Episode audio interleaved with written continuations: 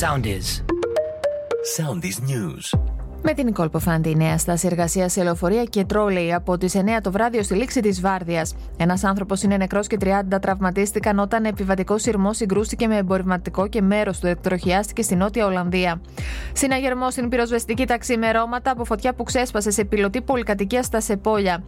Καταστράφηκαν ολοσχερώς 4 αυτοκίνητα και 2 μηχανάκια, ενώ ζημιές προκλήθηκαν στην πιλωτή της πολυκατοικίας. Ανατροπή από τον ΟΠΕΚ αποφάσισε ευνηδίως μείωση της παραγωγής. Η ευνίδια ανακοίνωση προκάλεσε αναστάτωση στην παγκόσμια αγορά και προκάλεσε ανησυχίες για την αναζωπήρωση των πληθωριστικών πιέσεων στις ΗΠΑ και την Ευρώπη.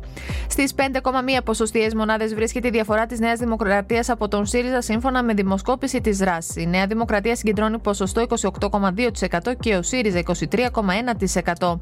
Αργά ή γρήγορα θα επαναληφθεί ένας ισχυρός σεισμός στον Κορινθιακό κόλπο, δήλωσε ο σεισμολόγος Γεράσιμος Παπαδόπουλος, καλώντας πολίτες και πολιτεία να είναι προετοιμασμένοι γι' αυτό. Ο Ντόναλντ Τραμπ έφτασε χθες Νέα Υόρκη εν ώψη της σημερινής εμφάνισης του ενώπιον δικαστηρίου.